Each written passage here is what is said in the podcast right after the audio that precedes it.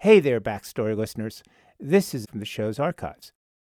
Major funding for Backstory is provided by an anonymous donor, the National Endowment for the Humanities, and the Joseph and Robert Cornell Memorial Foundation. From Virginia Humanities, this is Backstory.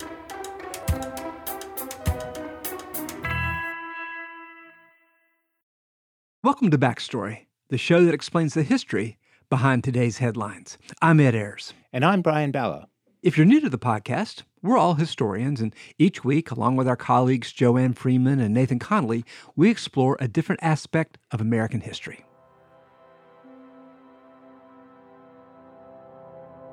Now, close your eyes, relax your body, and take a deep breath. Breathe out, breathe in, breathe out. And we thought we'd start you off this week with a little meditation, courtesy of your favorite meditation teacher, Brian Balogh. Yes, Ed, you're the only person I know who speaks while he meditates. Let's try it again. Breathe in, breathe out. Breathe in, breathe out. I'm afraid you've put all our audience to sleep, Brian. Wouldn't be the first time, Ed. So meditation has gone mainstream recently, promoted by the likes of Oprah Winfrey and Jay-Z. It's part of a broader wellness craze that's taken over the country and making lots of money. Recent estimates have it that the global wellness industry is worth some $4.2 billion and growing. This week on Backstory, we decided to dive into the history of wellness and explore practices that were embraced or rejected throughout history. We'll bring you the story of Dr. John Harvey Kellogg, who brought Seventh-day Adventist theology to his wellness center in the late 1800s. And we'll learn about how Dr. Sigmund Freud's one and only visit to America carried psychoanalysis across the Atlantic.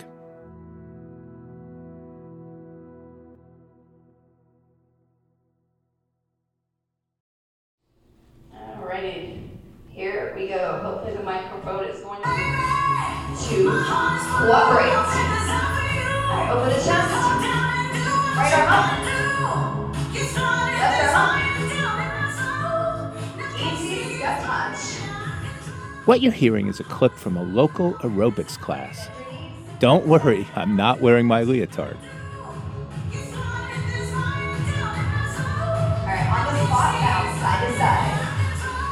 Stop and people, mostly women, sweating it out, dancing and jumping around to a choreographed routine. In 4, 3, one, on the squat. Today, aerobics has been eclipsed by more popular kinds of exercise, like CrossFit and yoga. But it used to be all the rage.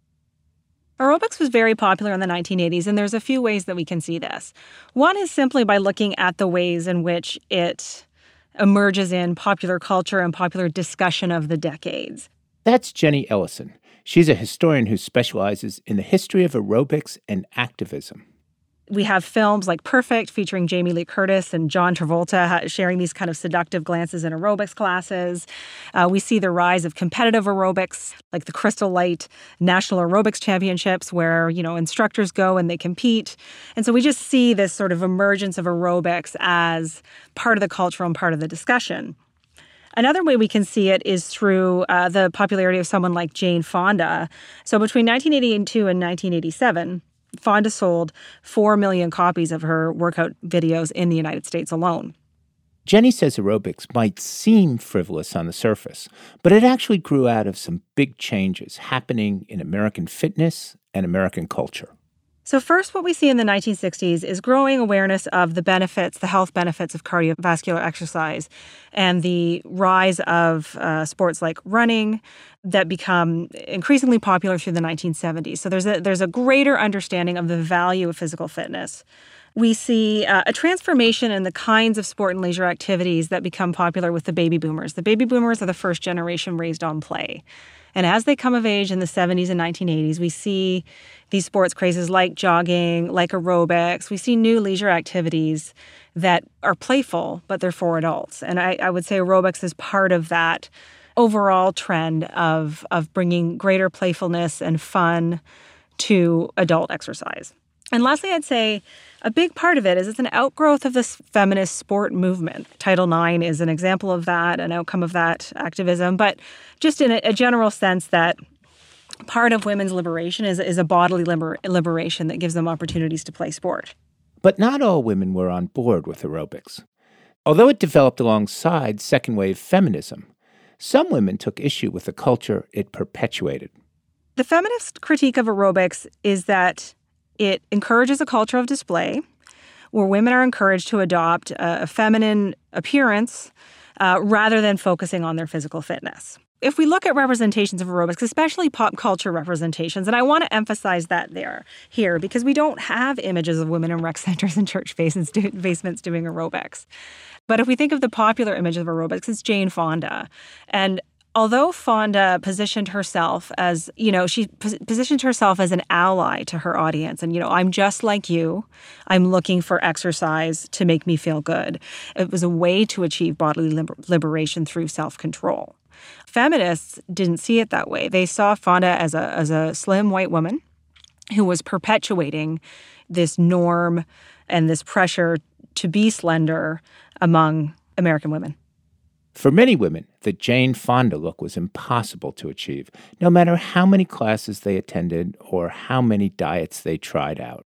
But it didn't stop some from adapting aerobics to make it their own. So in the 1980s, as part of the fat activist movement, we see the rise of aerobics classes created by fat women, taught by fat women, and attended by fat women. And so this is aerobics for fat women only. So the term fat, it just depended on the person. So the aerobics movement, it takes different shapes across time and in different places. So the groups that I studied often use the word large, but we also see examples of the use of the term fat. In California in particular, there's a really robust and exciting fat activist movement from the late 1960s. And the aerobics classes that were popular there, were a branch out of that community of feminists in California who were critiquing feminine and bodily norms. And aerobics for fat women only emerged from this movement because it emerged with this idea that, fat women should have safe spaces to exercise. There's no single starting point for it. It gets taken up by women in different parts of the United States and Canada and different places. And many of these women didn't even know that other people were doing the same thing. What they do in general is they have an instructor who gets training or is trained as an aerobics teacher, and they invite other like-minded women, or they advertise classes for fat women. They use images of larger women in the ads to draw women in, and they begin teaching these classes, and they became quite popular through the 1980s, and we see them in most American states and several Canadian provinces. Deb Burgard was one of those women leading fitness classes for fat women in the 1980s. She was inspired by West African and Middle Eastern dance classes she'd taken, where the focus was on having fun and building community, not losing weight. But then Deb relocated to the Bay Area, and what was initially a setback quickly became an opportunity. I was kind of looking around and thinking, I'm not finding any places where larger people are going to feel like the activity is really paced for them. And I was thinking about how the traditional aerobics classes that I was seeing, I was trying to kind of try on the idea in my mind of, is this like jazzercise, the sort of folk dance of our culture right now? It's kind of a reflection of our culture, isn't it? It's sort of like, and if this is the version of our folk dance right now, it. It's terrible. I started teaching my class and I called it We Dance. I just, I was not going to have any cutesy plays on words or anything. It's just we're going to dance. This is We Dance. Just that's what it's going to be called. And I was teaching it in Berkeley and Oakland, and I did advertise it as a dance class for women over 200 pounds. And I did that somewhat ambivalently because I didn't want anybody to be more weight focused, or think that there had to be some sort of, weighing before you can come into the class or something. But I really did want us to be very concrete about, this is not a dance class for, people who feel fat and who are not subject to these, exposures to discrimination. I want this class to actually be paced for bodies that are heavier. And I want people to look around the room and see themselves in other people. And I want, there to be this kind of saturation, in our experience of each other, of people at higher body weights, who are really just sort of seeing what it feels like to move in these bodies and, give the opportunity to people to come and party.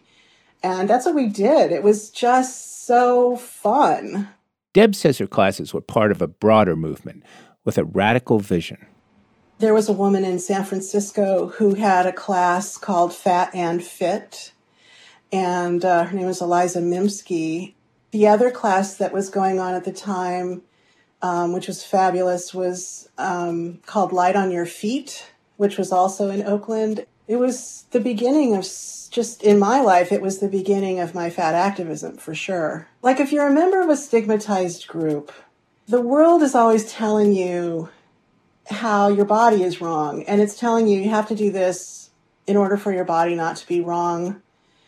And some of what they're telling you might be horrible information, but some of the information, like find a way to move, is not necessarily bad information. But if your experience as a member of that stigmatized group is that the movement is connected to repairing how your body is wrong, it's not going to be a good experience. It's going to be a traumatizing experience or a stigmatizing experience, right? And so I was trying to sort of think about what is the best chance of a good memory of movement for people. And I thought, a lot of people, at least some people, have had terrible experiences of PE, but better experiences of recess, So I was thinking about, all right, so how do we bring back recess for adults, But just really thinking about the idea of play as opposed to the idea of punishment, which is still a radical idea.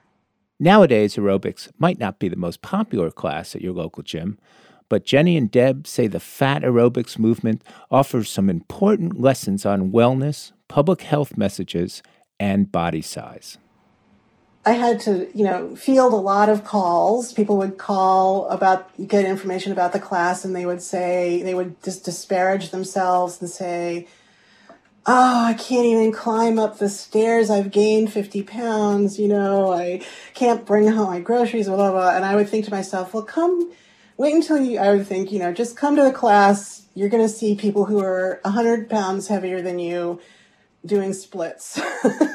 So you'll get it. You'll get it that this is, this is some perspective that you've been fed from the dominant culture. And you need to see your family, like your fat family. You need to see the fat family that you weren't born into.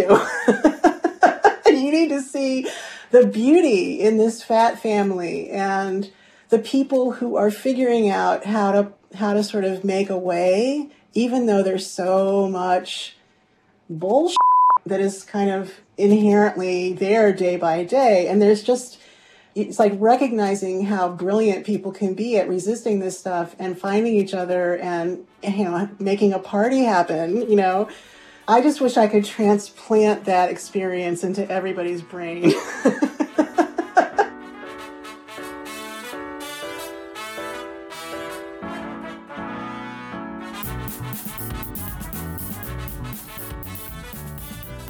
When we talk to people who participate in aerobics classes for fat women only, what we learn is that women spent years and decades and sometimes a lifetime trying to lose weight and never did. And felt badly about this and that it had a really negative impact on their interpersonal relationships. Once they had come to terms with the fact that they were fat and this was unlikely to change, they began to see their lives a lot differently. And so one of the questions that the movement raises for the medical profession is the general failure to find a solution for the challenge of obesity. So if we, take the analysis that obesity is bad for people, the medical profession has actually never been able to find a clear solution to this problem. And so for decades, men and women have struggled to lose weight because of this sense that being fat is negative. And yet the data show us that diets are rarely successful. What fat activism and aerobics classes for fat women only offer is a different model, and that's a model of health at every size, where we meet people where they are, and we don't focus on weight, we focus on physical and mental wellness. And this is a different way of thinking about physical fitness and health than relying solely on metrics like weight to determine whether or not somebody is in good or bad shape.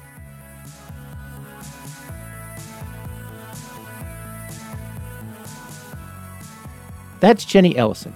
She's a curator of sport and leisure at the Canadian Museum of History and the author of several articles on aerobics and fat activism. You also heard Deb Burgard. She's a psychologist and fat activist. Deb is also one of the founders of the Health at Every Size model.